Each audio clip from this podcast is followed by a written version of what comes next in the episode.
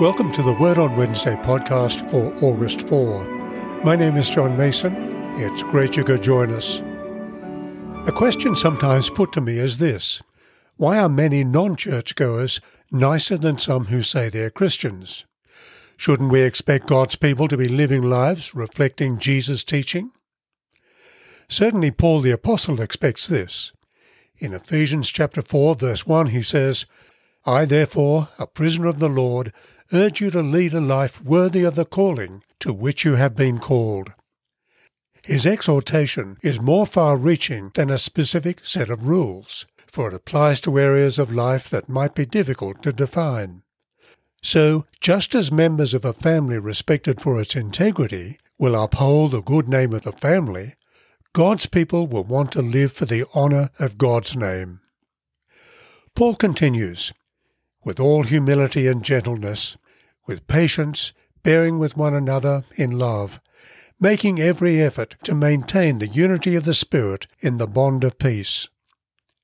Concerned with how God's people relate to others, he gives some specifics. Humility and gentleness. The flip side is conceit and insensitivity.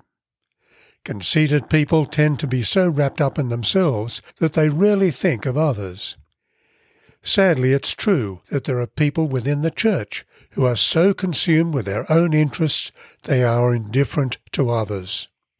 Yet, as we learn elsewhere, humility is needed if we are truly to experience God in our lives. We need to be honest with ourselves and with God about the self-interest that dominates all of our lives. Once we know the reality of God's love, what should be more natural than putting aside self-interest and indifference and practicing humility and gentleness? To this Paul adds patience, literally long-suffering. The converse of long-suffering is a quick-fire temper that explodes at the least provocation. A psychotherapist once observed that we all have sensitive areas in our personalities where our response is out of all proportion to a situation. It's as though we have minefields in our lives. Some have very few minds and are much easier to relate to. However, there are others who have minds everywhere. Their minds may be occasioned by a lack of self-confidence, or a point of view, such as political correctness, that is so strongly held that no discussion will be tolerated. These people are not easy to get on with. And so if a group of ten people come together for an enterprise, it only takes one person who is a walking minefield to destroy the morale and endeavour of the group. Unity. God's people are also to bear with one another in love, making every effort to maintain the unity of the Spirit in the bond of peace. In 1 Corinthians chapter 12 verse 3, we learn that God's Spirit awakens us and draws us to the Lord Jesus. And in chapter 12 verse 13, Paul tells us that all God's people, whether Jewish or non-Jewish, slave or free, are baptized into one body. While the Spirit imparts a unity among God's people, within churches and across churches, we are responsible for working this out in practice. And here we have a resource and a model that no one else has, the character of God. God is not without his points of conflict with us, but he is patient and has provided the example of bearing with us in love. In his love, he doesn't hold grudges and he doesn't let his anger turn into bitterness. Rather, he is willing to forgive us when we fail him and turn back to him. And so we are called upon to be willing to forgive one another when we have wronged one another. It's inconsistent with our calling to be argumentative, resentful, and complaining. That said, we mustn't misunderstand Paul. He is not saying that we should put up with anything. He goes on to write in verse 15, But speaking the truth in love, we must grow up in every way into Him who is the head, into Christ. To be long-suffering doesn't mean that we never rebuke, admonish, or exhort one another. we're called upon to be non judgmental.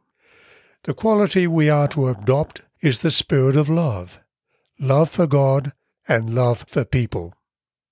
Furthermore, Paul has already said in this letter that our relationship with God is not based on our niceness or our good works, but strictly on the grounds of God's grace.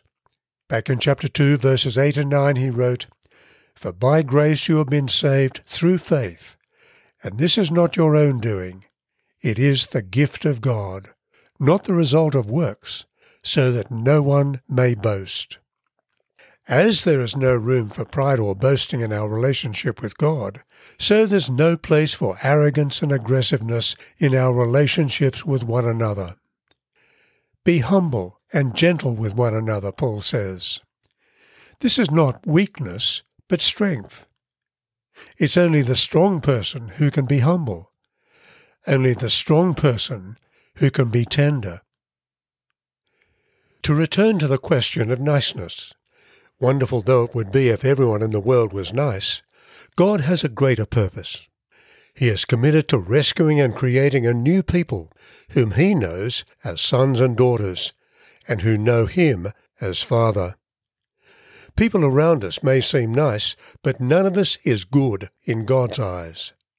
Our rescue involved Jesus' crucifixion.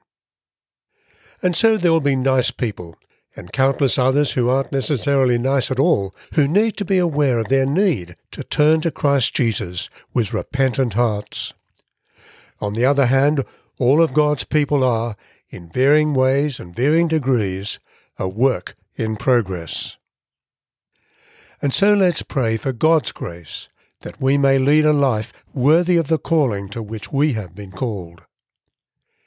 Teach us, gracious Lord, to begin our works with reverence, to go on in obedience, and finish them with love, and then to wait patiently in hope and with cheerful countenance to look up to you, whose promises are faithful and rewards infinite. Through Jesus Christ our Lord. Amen.